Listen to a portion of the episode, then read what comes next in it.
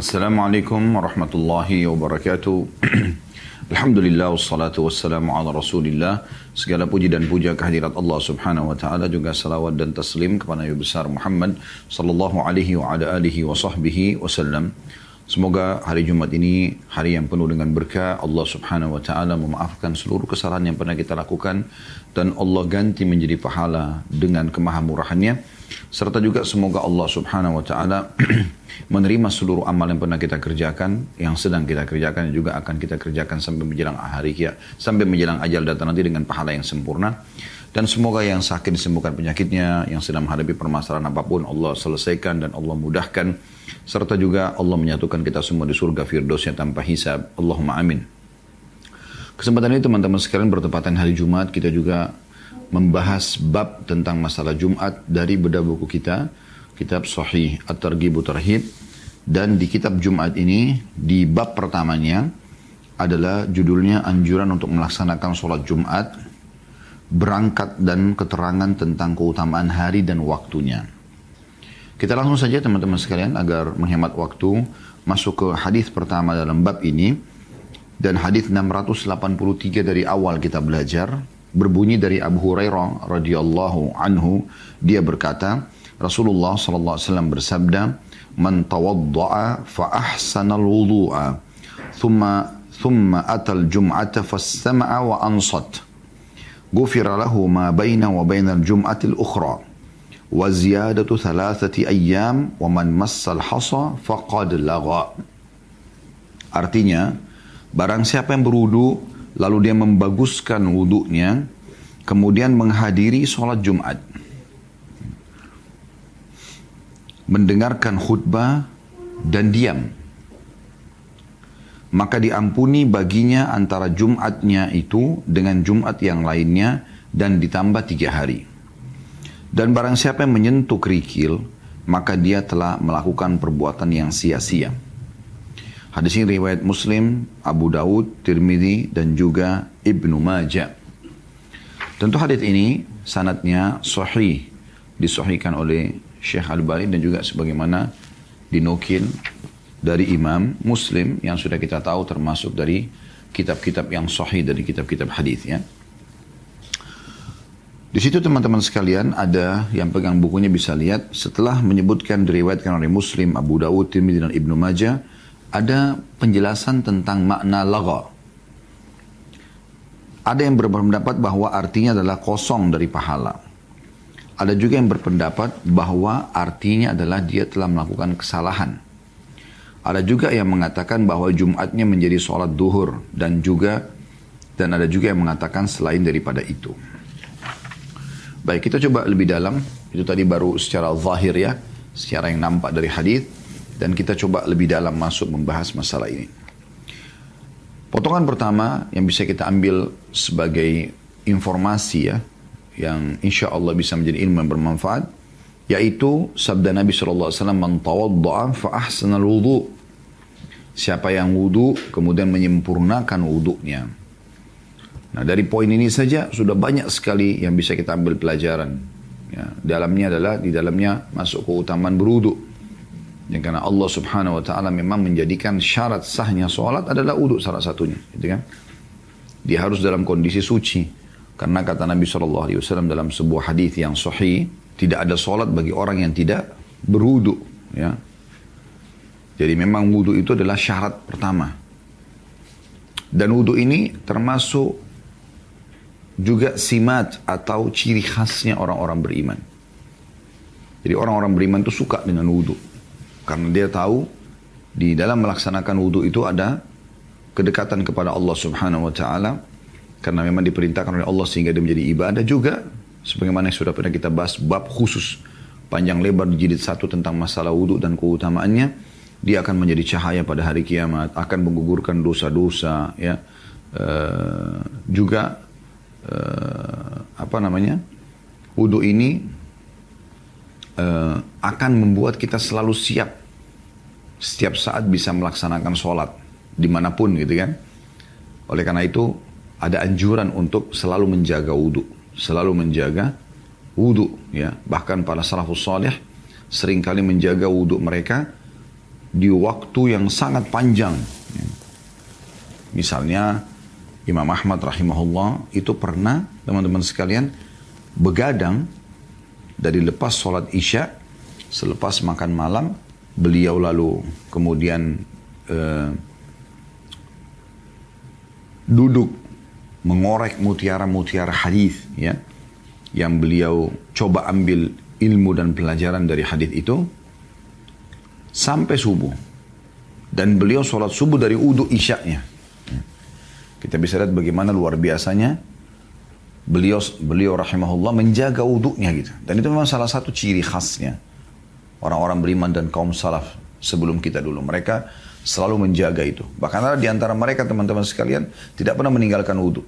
Ya, dinukil sebuah kisah bahwasanya kalau dia tidur dia wudhu, nah kalau dia bangun, ya, kemudian dia akan menuju ke kamar mandi untuk wudhu lagi sholat malam atau sholat subuh, maka terlebih dahulu dia bertayamum di atas ranjangnya, ya, supaya jarak antara ranjang ke kamar mandinya tetap di dalam keadaan suci.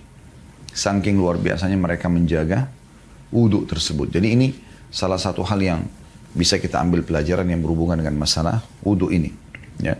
Dan kita tidak ulangi lagi tentang keutamanya tapi banyak sekali. Cuman yang berhubungan dengan bahasan kita dihubungkan tentang keutamaan yang kita akan dapatkan tadi sudah kita baca secara global hadisnya eh, keutamaan hari Jumat ini dengan wudhunya. Jadi dimulai dengan wudhu dulu ya.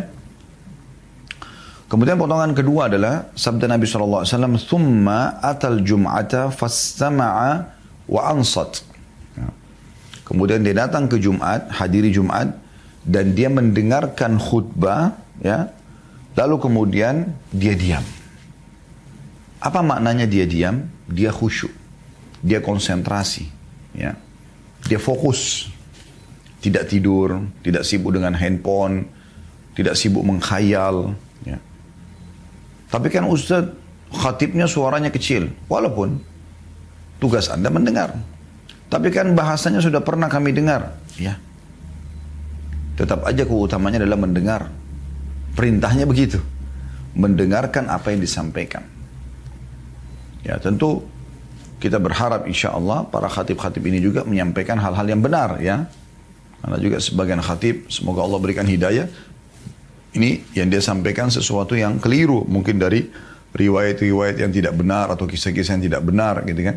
Tapi umumnya insya Allah mereka menyampaikan hal-hal yang positif ya, hal-hal yang baik. Jadi di sini syarat yang kedua agar Anda mendapatkan keutamaan selain wudhu dan menyempurnakan wudhu yaitu Anda mendengarkan khatib. Berarti dari sini kita ambil juga pelajaran kita datang sebelum khatib naik di atas mimbar. Ya.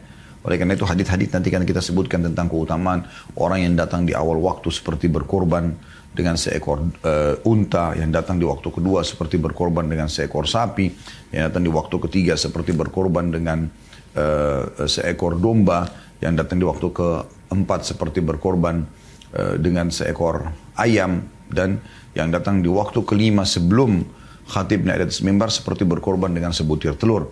Jadi sebenarnya makin cepat Anda datang, maka makin besar keutamaan yang Anda bisa dapatkan. Ya. Kemudian pelajaran yang ketiga yang kita bisa ambil adalah keutamaan yang didapatkan kalau Anda gabungkan kedua hal tadi, yaitu berwuduk dengan sempurna, tidak tergesa-gesa dan memastikan semua anggota tubuh tersentuh dengan air wudhu, kemudian juga Anda dengarkan khutbahnya, Anda dengarkan khutbahnya, ya. Yaitu ini potongan ketiga dari hadis yang kita bisa ambil pelajarannya. Gufira lahu ma baina wa bainal jum'atil ukhra wa ziyadatu thalathati ayyam.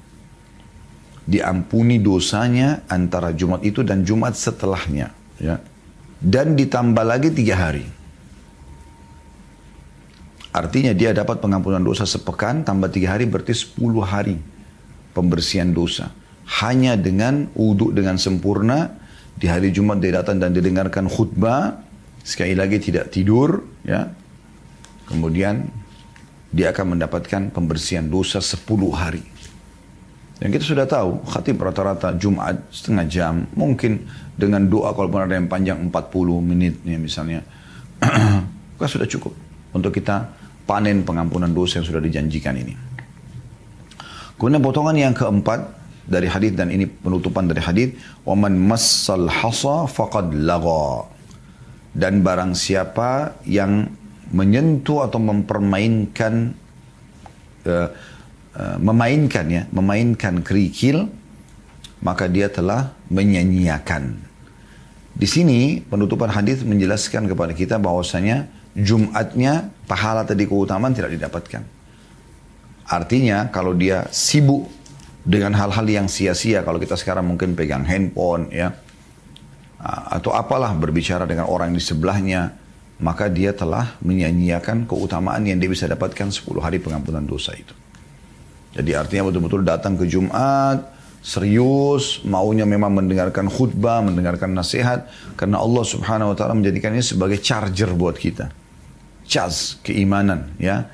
Bagaimana kita bisa di hari Jumat itu mendengarkan kembali tausiah-tausiah, wasiat-wasiat, nasihat-nasihat yang kita berharap bisa menjadi bekal satu pekan ke depan. Ya. Jadi ini empat pelajaran yang bisa kita ambil dari hadis yang sedang kita pelajari. Kita masuk ke hadis kedua dalam bab kita ini, teman-teman sekalian, dengan sanad sahih, ya. Dan urutan 684 dari awal kita belajar. Dari Abu Hurairah radhiyallahu anhu berbunyi dari Rasulullah sallallahu alaihi wasallam beliau bersabda as-salawatul khams wal jum'atu ila al-jum'ah wa ramadhanu ila ramadhan mukaffiratun lima bainahunna idza ijtunibatil kaba'ir yang artinya salat salat lima waktu subuh ke duhur, duhur ke asar, asar ke maghrib, maghrib ke isya, isya ke subuh lagi. Dan Jumat ke Jumat yang setelahnya. Ramadan ke Ramadan yang setelahnya.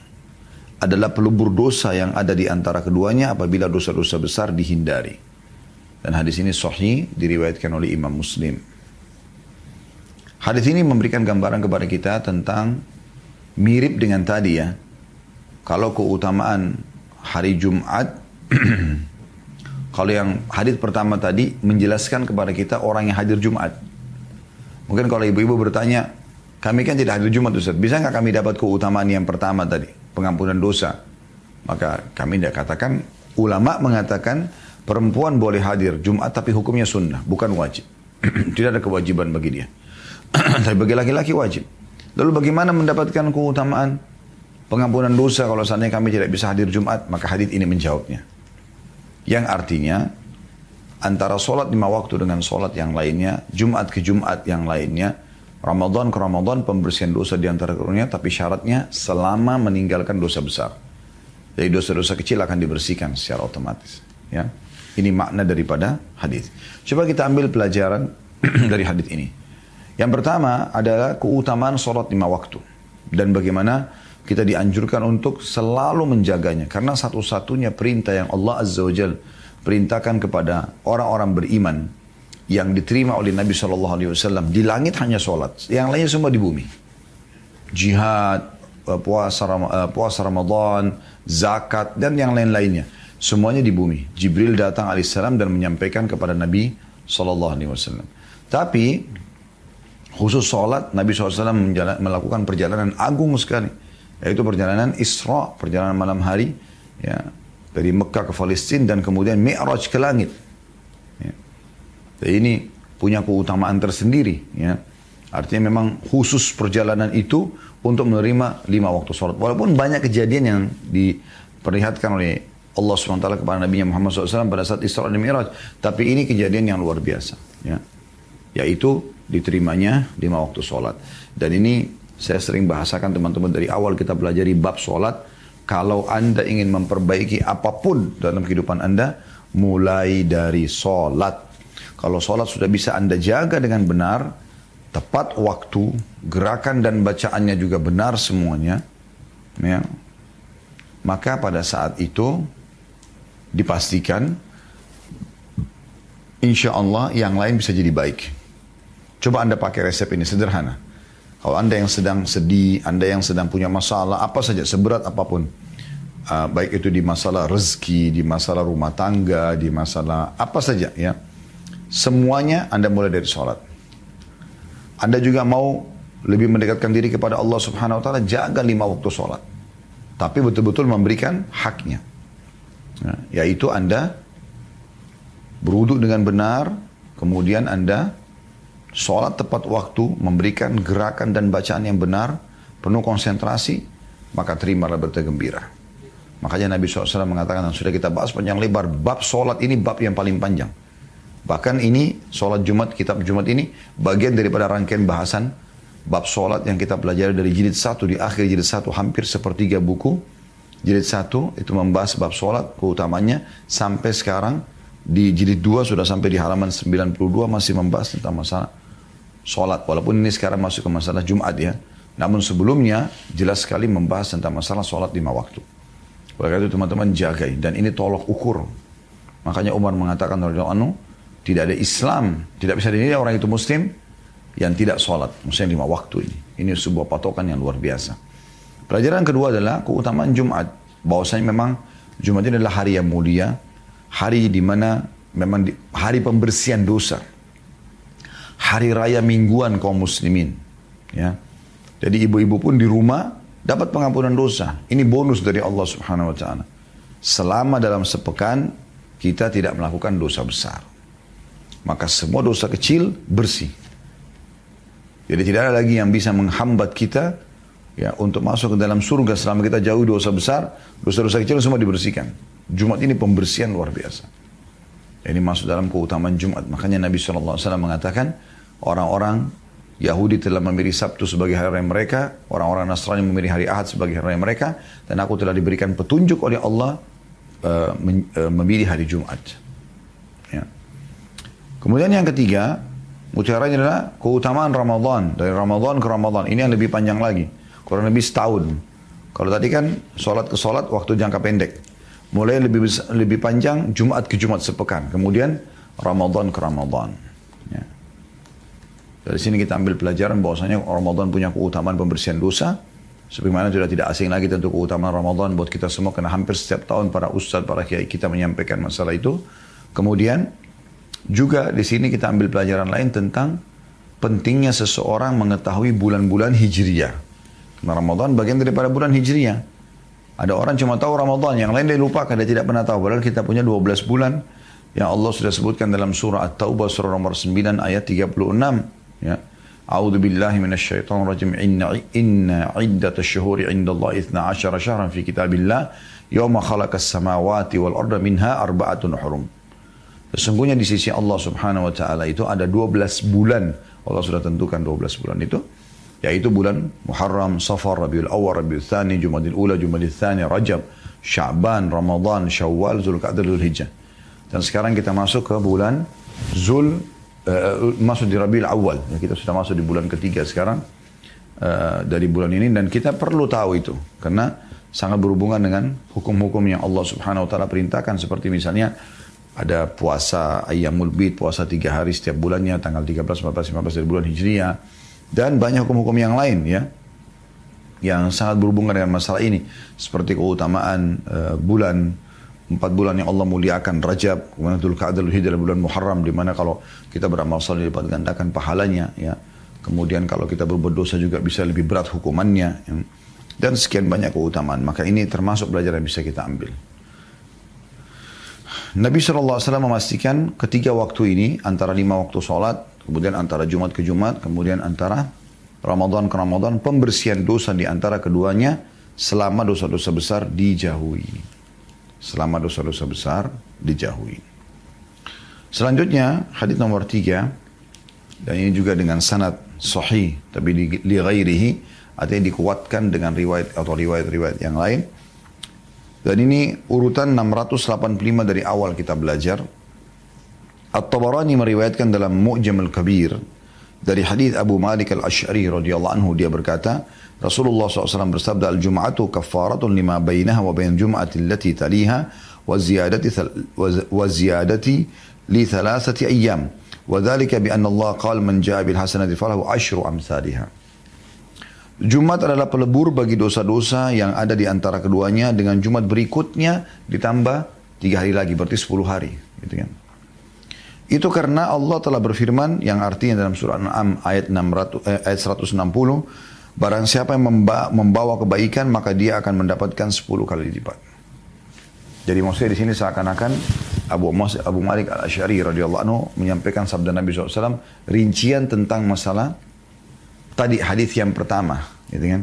Pembersihan dosa antara Jumat itu dengan Jumat setelahnya dan ditambah lagi tiga hari, sepuluh hari. Ini menandakan memang ini maksudnya adalah bukan Jumat yang lalu tapi Jumat yang akan datang plus tiga hari lagi ke depan. Jadi Anda berbuat sekarang Anda sudah dapat untuk sepuluh hari pengampunan dosa ke depan. Dan ini keutamaan yang luar biasa. Masih sama berarti berputar di masalah pengampunan dosa. Kemudian hadis yang keempat dengan sanad sahih dan hadis nomor 686 dari awal kita belajar dari Abu Sa'id al-Khudri radhiyallahu anhu Beliau berkata bahwasanya dia mendengar Rasulullah Shallallahu Alaihi Wasallam bersabda, "Khamsun man amilahunna fi yaumin katabahu Allah min ahli jannah man 'ada maridan wa shahida janazatan wa sama yauman wa raha ila al-jum'ati wa a'taqa raqabah." Ya, hadis ini hadis sahih ya. Diriwayatkan Ibn Hibban juga dalam sahihnya sebagaimana Tabarani juga riwayatkan tadi dalam Mu'jamul Kabir ya uh, maaf ini ini hadis bukan ini hadis yang keempat yang diriwayatkan oleh Ibnu Hibban dalam sahihnya saja kata Nabi SAW lima ada lima perkara barang siapa yang melaksanakannya dalam satu hari Salah satunya atau semuanya gitu kan. Maka Allah akan mencatatnya sebagai salah seorang dari penghuni surga. Yaitu yang pertama orang yang menjenguk orang sakit. Yang kedua menghadiri jenazah. Yang ketiga berpuasa satu hari. Yang keempat berangkat untuk melaksanakan sholat Jumat. Dan yang kelima memerdekakan hamba sahaya. Hadis ini teman-teman sekalian menyebutkan kepada kita tentang opsi pilihan amal saleh. Kalau Anda kerjakan ini, Anda bisa mendaftarkan diri menjadi ahli surga. Tentu dengan syarat juga tidak membatalkan keislaman kita. Tidak melakukan perbuatan-perbuatan yang bisa membuat kita masuk ke dalam neraka. Seperti kemunafikan, kekafiran, kesyirikan, syirik besar ya. Selama itu Anda tidak lakukan dan Anda juga tidak bengkalikan kewajiban-kewajiban Anda, ya, maka Anda bisa mendapatkan keutamaan ini. Keutamaan yang pertama, Jalan menuju ke surga adalah menjenguk orang sakit. Dan sekian banyak keutamaan menjenguk orang sakit. Terlalu banyak. Di antaranya hadis yang mulia, yang seingat saya yang dihasankan oleh para ulama hadis yang berbunyi, kata Nabi SAW, sampai menjenguk orang sakit di pagi hari, maka Allah akan utus malaikat yang uh, mendoakan dia. 70 ribu malaikat mendoakan dia sampai sore hari. Walaupun ada cuma jenguk sebentar saja.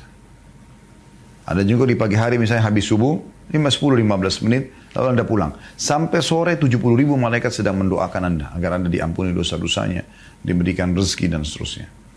Dan siapa yang menjenguk saudaranya di sore hari, maka dia akan di, atau diutuskan kepadanya 70 malaikat yang mendoakan dia sampai pagi hari. Bagaimana dengan orang yang duduk menjaga si jenazah, uh, si orang sakit itu?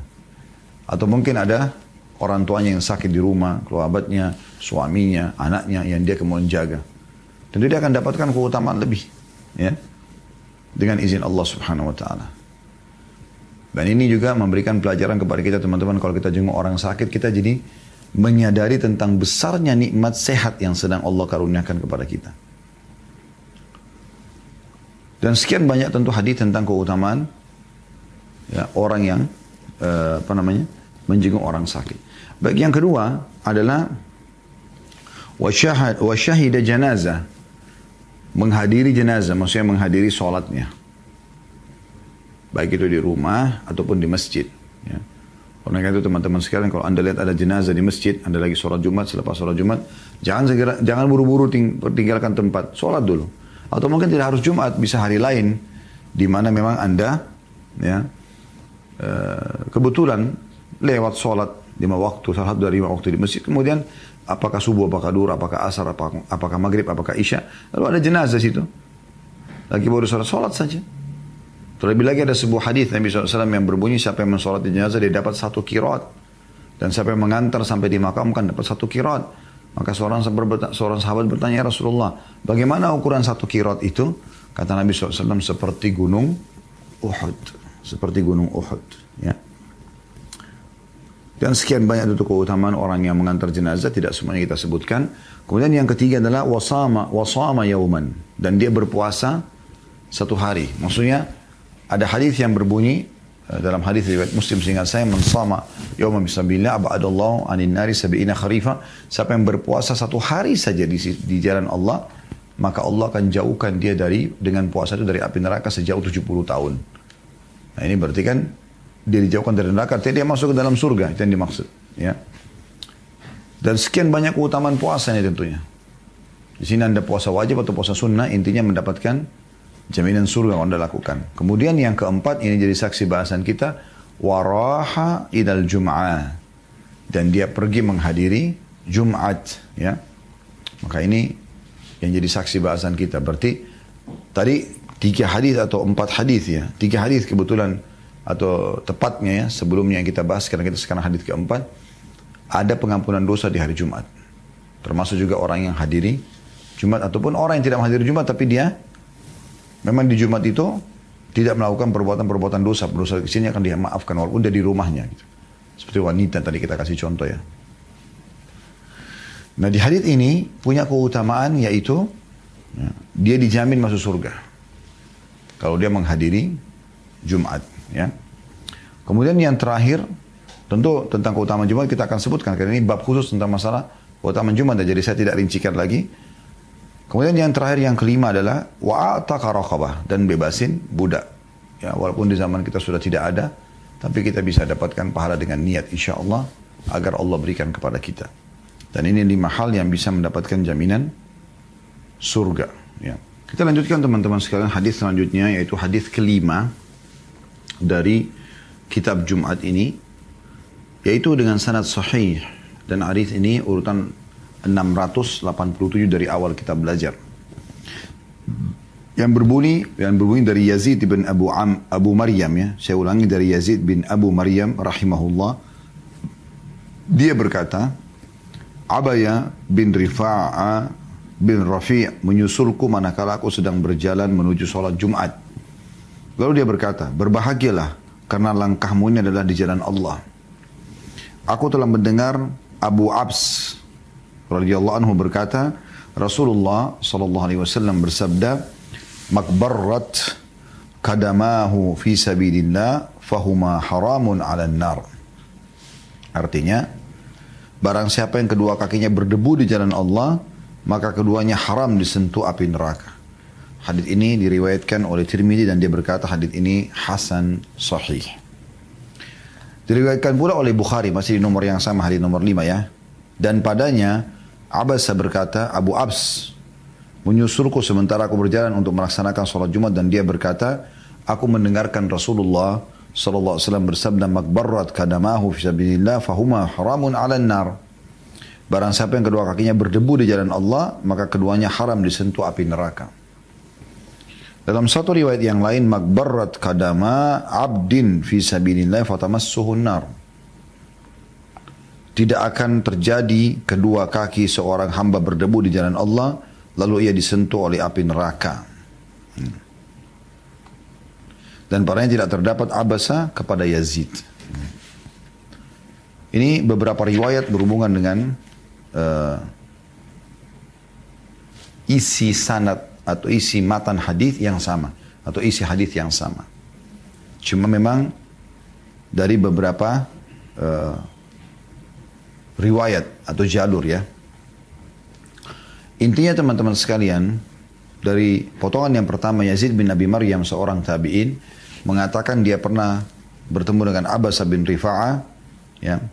Ini juga seorang ya, tabi'in kemudian dia menyusul dan mengatakan kepada temannya ini Yazid saya pernah bertemu dengan Abu Abs Abu Abs itu sahabat Nabi yang mengatakan bahwasanya dia mendengarkan Rasulullah SAW bersabda, kalau telapak kakimu ini yang menuju ke sholat Jumat, dihitung jalan Allah dan dengannya akan diharamkan dari api neraka. Riwayat yang lainnya adalah Yazid bin Abi Maryam tidak disebutkan, tapi langsung saja Abasa mengatakan dia langsung ditemui oleh ya, sahabat Nabi Abu Abs pada saat lagi jalan menuju sholat Jumat lalu kemudian disampaikan hadis ini. Tapi intinya yang kita ingin sampaikan dalam hadis ini teman-teman sekalian adalah keutamaan Jumat. Setelah tiga riwayat pertama kita sebutkan pengampunan dosa, riwayat yang keempat tadi dijamin masuk surga, riwayat yang kelima ini teman-teman sekalian menyampaikan akan diharamkan dari api neraka. Walaupun secara makna umumnya hadis ini ya, dimaknakan bahwa dia semua telapak kaki yang digunakan di jalan Allah maka akan mendapatkan keutamaan ini. Karena ada hadis yang mirip dengan ini tentang masalah jihad dan Imam Bukhari masukkan dalam bab jihadnya yaitu makbarat kadama abdi sabila fatamassuhun nar. Tidak akan pernah ya, dua telapak kaki yang tersentuh debu di jalan Allah disentuh api neraka. Ini dimasukkan juga dalam bab jihad. Berarti masuk dalamnya semua langkah yang dipakai untuk di jalan Allah, termasuk ini sholat Jumat, termasuk sholat lima waktu, termasuk mungkin menjenguk orang sakit, termasuk mungkin jalan menuju membantu uh, atau uh, uh, berbakti dengan kedua orang tua dan segala macam amal-amal yang baik di jalan Allah, maka insya Allah masuk dalam keutamaan ini yaitu dia akan diharamkan dari api neraka. Dan kira-kira teman-teman, adakah sesuatu yang lebih mahal daripada itu? Sampai Allah SWT mengatakan dalam firman-Nya, tentang hari kiamat ya. Bagaimana dahsyatnya pada hari itu neraka depan mata kita dan di saat itu teman-teman sekalian betul-betul orang ketakutan sekali ya. Orang ketakutan sekali. Artinya ketakutannya ya karena neraka bisa disaksikan.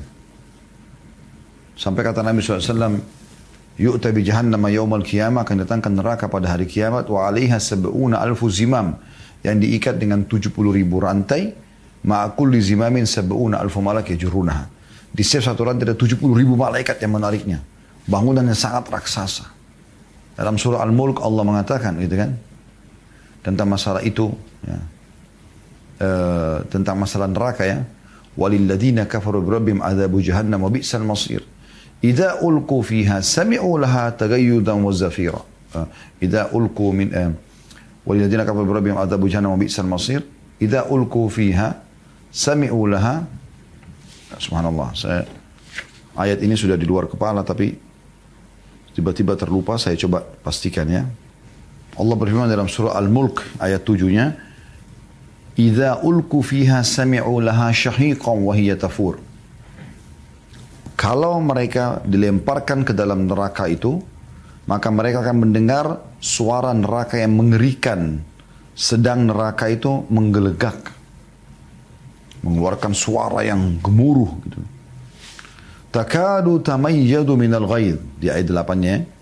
Kullama ulkiya fiha fawjun sa'alahum khazanatuha alam ya'tikum nadir. Hampir-hampir neraka itu terpecah-pecah lantaran marah. Setiap kali dilemparkan ke dalamnya sekumpulan orang-orang kafir, maka penjaga-penjaga neraka itu bertanya kepadanya, apakah belum datang kepadamu seorang pemberi peringatan?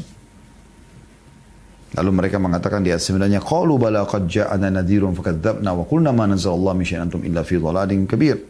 Mereka mengatakan benar sudah ada. Kami pernah dengar. Kalau nabi-nabi sudah meninggal, ya seperti sekarang Nabi Muhammad SAW sudah meninggal, maka ada para ulama, ada para dai yang menyampaikan itu, ya. Benar, sesungguhnya telah datang kepada kami seorang pemberi peringatan, maka kami mendustakannya. Ah itu nggak benar Islam itu nggak benar begini, nggak benar begitu. Dan kami katakan Allah tidak menurunkan sesuatu pun.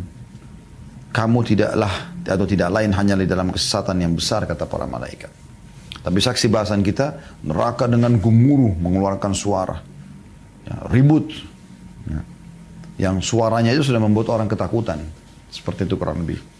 Dan sekian banyak ya, ayat-ayat yang menceritakan tentang neraka dan kita sudah bahas kurang lebih 32 bab yang Anda bisa lihat di playlist insya Allah di Youtube bahasan bedah buku Rasulullah SAW cerita tentang surga dan neraka dan itu sangat rinci ya, dalam bahasan itu tentunya tentang masalah neraka ini. Baik teman-teman sekalian, intinya Anda kalau pergi Jumat atau Anda pergi di jalan Allah, apa pun itu sifatnya insya Allah, maka sudah cukup Anda dapat jaminan agar diselamatkan dari api neraka. Baik itu keutamaan yang ketiga kurang lebih ya, karena tiga hadis pertama tentang masalah pengampunan uh, dosa, hadis yang keempat adalah dijamin surga, hadis yang kelima diselamatkan dari api neraka. Kita akan masuk teman-teman ke hadis keenam tentang keutamaan ya, uh, dari Jumat ini. Yang bunyinya sahih di ghairihi tentunya atau sahih karena dikuatkan dengan riwayat-riwayat yang lain ya. Dan urutan 688 dari awal kita belajar. Yang berbunyi dari Abu Ayyub al-Ansari radhiyallahu anhu dia berkata, aku mendengar Rasulullah sallallahu alaihi wasallam bersabda, "Man igtasala yaumal jum'ah wa massa min tibi in kana 'indahu wa labisa min ahsani thiyabihi" ثم خرج حتى يأتي المسجد فيركع ما بدا له ولم يؤذي أحدا ثم أنصت حتى يصلي kana kafaratan lima bainaha wa bainal jum'atil ukhra. Artinya,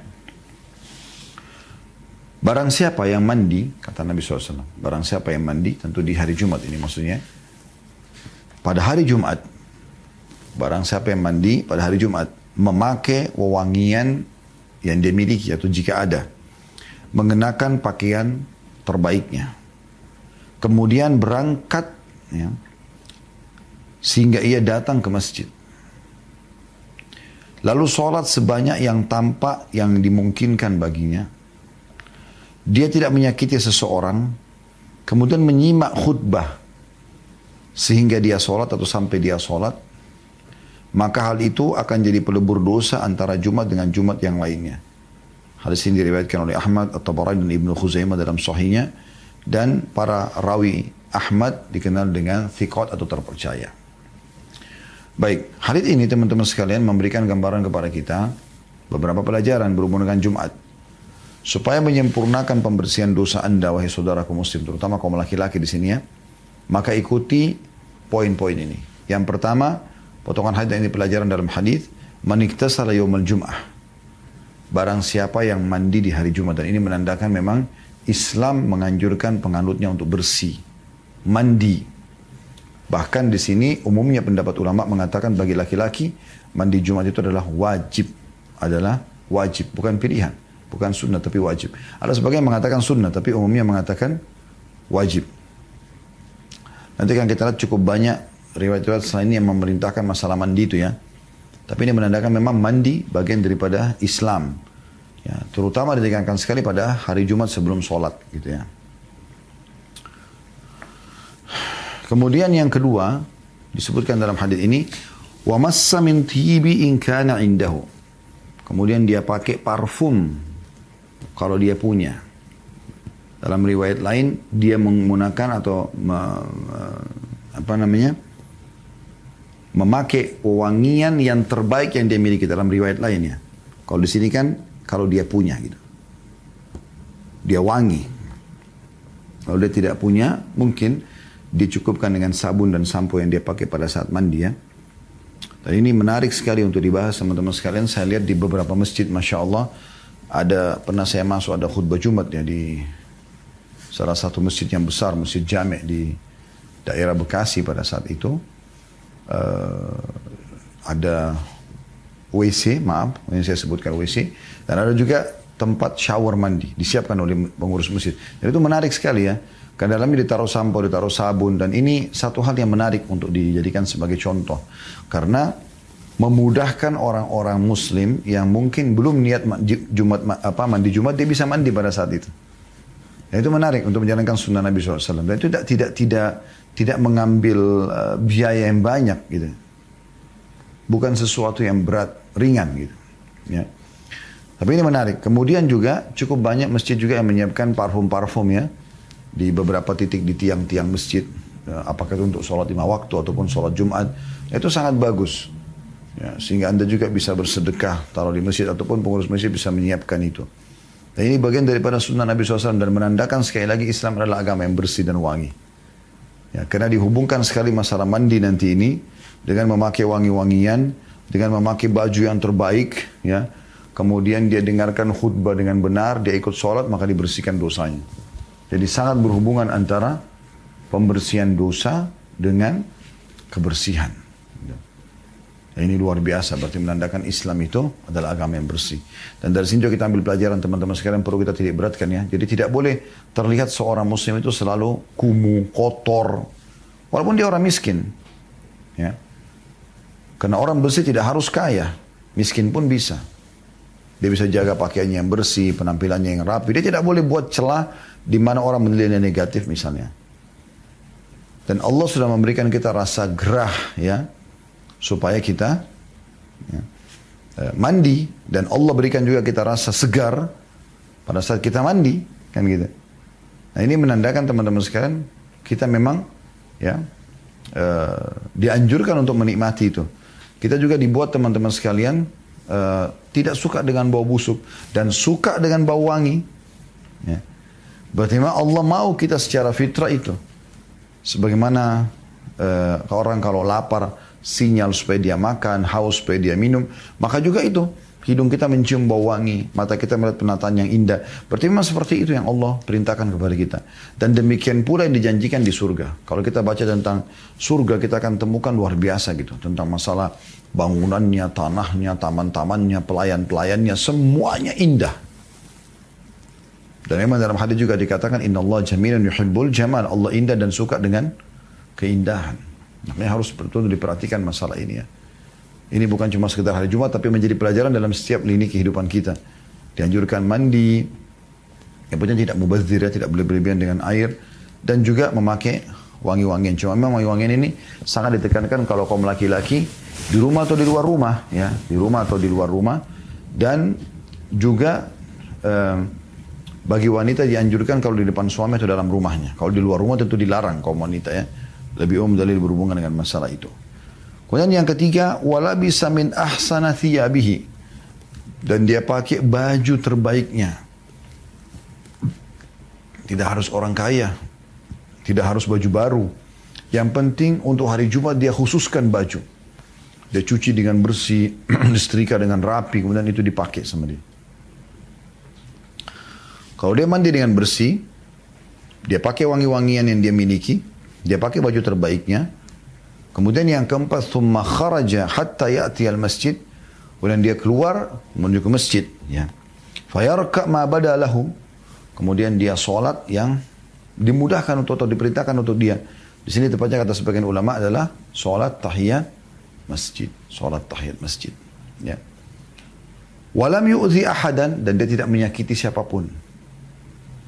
Bisa maknanya luas ini menyakiti orang ya. Apakah mengganggu orang secara umum atau memang sifatnya teman-teman sekalian dia uh, memindahkan atau melewati pundak-pundak orang sehingga mengganggu orang.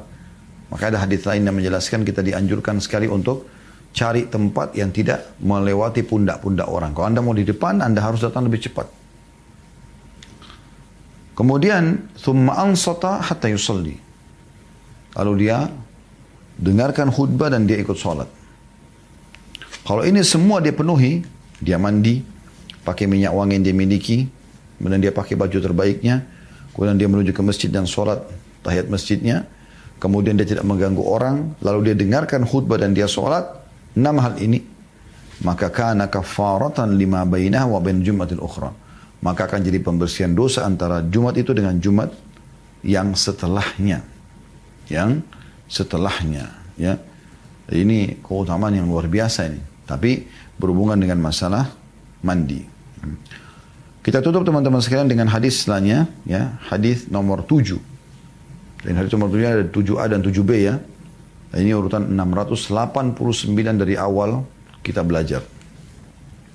Berbunyi dari Salman Al-Farisi radhiyallahu anhu, beliau berkata, Rasulullah sallallahu alaihi wasallam bersabda, "La yagtasilu rajulun يوم الجمعة ويتطهر ما استطاع من طهر ويدهن من دهنه ويمس من طيب بيته ثم يخرج فلا يفرق بين اثنين فلا يفرق بين اثنين yeah. ثم يصلي ما كتب له ثم ينصت إذا تكلم الإمام إلا غفر له ما بينه وبين الجمعة الأخرى Tidaklah seorang laki-laki mandi pada hari Jumat. Berarti menandakan yang dianjurkan adalah kaum laki-laki Jumatnya. Walaupun perempuan boleh hadir sebagaimana kita jelaskan tadi. Langsung kita ambil saja mutiara hadisnya. Perintah untuk mandi bagi laki-laki di hari Jumat. Yang kedua, bersuci semampunya. Ya. Di sini maksudnya dia pada saat mandi itu dia coba lebih, ekstra dibandingkan mandi-mandi biasa dari pakai sabun, pakai sampo, menggosok badannya ya. Kemudian yang ketiga, wa itatahharu mastata' min tuhrin. Kemudian maaf, uh, yang yang yang ketiga itu yang pertama la yaktasilu rajulun yaumal jum'ah, ada seseorang yang mandi di hari Jumat. Kemudian yang kedua wa itatahharu mastata' min tuhrin dan kemudian dia bersuci semampu dia, maksimalkan. Yang ketiga wa yaddahinu min duhnihi, kemudian dia menggunakan minyak ya dalam kurung untuk perawatan badan di sini terjemahannya. Apakah dia taruh di rambutnya, apakah dia gosok di badannya ya. Kemudian yang keempat wa yamassu min tibi baitihi dan dia menggunakan minyak wangi ada di rumahnya. Yang biasa dia pakai ya, apalagi di hadis sebelumnya yang terbaik tadi. Yang kelima, summa yakhruju fala yufarriqu. Kemudian dia keluar dan tanpa memisahkan dua orang yang sedang duduk. Ini makna menjelaskan tentang tadi di hadis yang sebelumnya, dia tidak menyakiti orang. Dia tidak sengaja pisah-pisahin orang, dia desak-desak orang gitu kan. Kecuali masih ada celah memang tempat dia bisa masuk dalam soft, itu lain. Kemudian yang keenam, thumma yusalli ma kutiba Kemudian dia sholat yang telah dianjurkan dia untuk melakukannya. Surat tahiyat masjid tadi sudah kita bilang ya. Kemudian yang ketujuh, thumma yunsitu idza takallama imam. Kemudian dia dengarkan, ini selalu diulangi nih. Dengarkan, konsentrasi apa yang imam atau khatib sampaikan illa ghufira lahu ma bainahu min al-jum'atil ukhra. Kecuali pasti akan dibersihkan dosa-dosanya antara Jumat itu dengan Jumat yang setelahnya.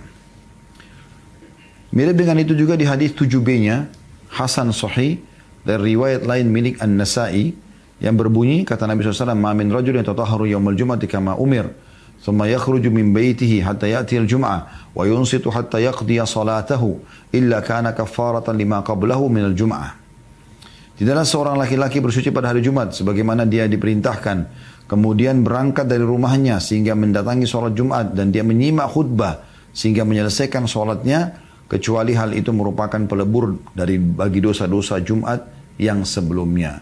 Hadis ini diriwayatkan Tabarani dalam Mu'jamul Kabir dengan sanad hasan. Dan dalam riwayat An-Nasai langsung saja ditambahkan masih di 7b.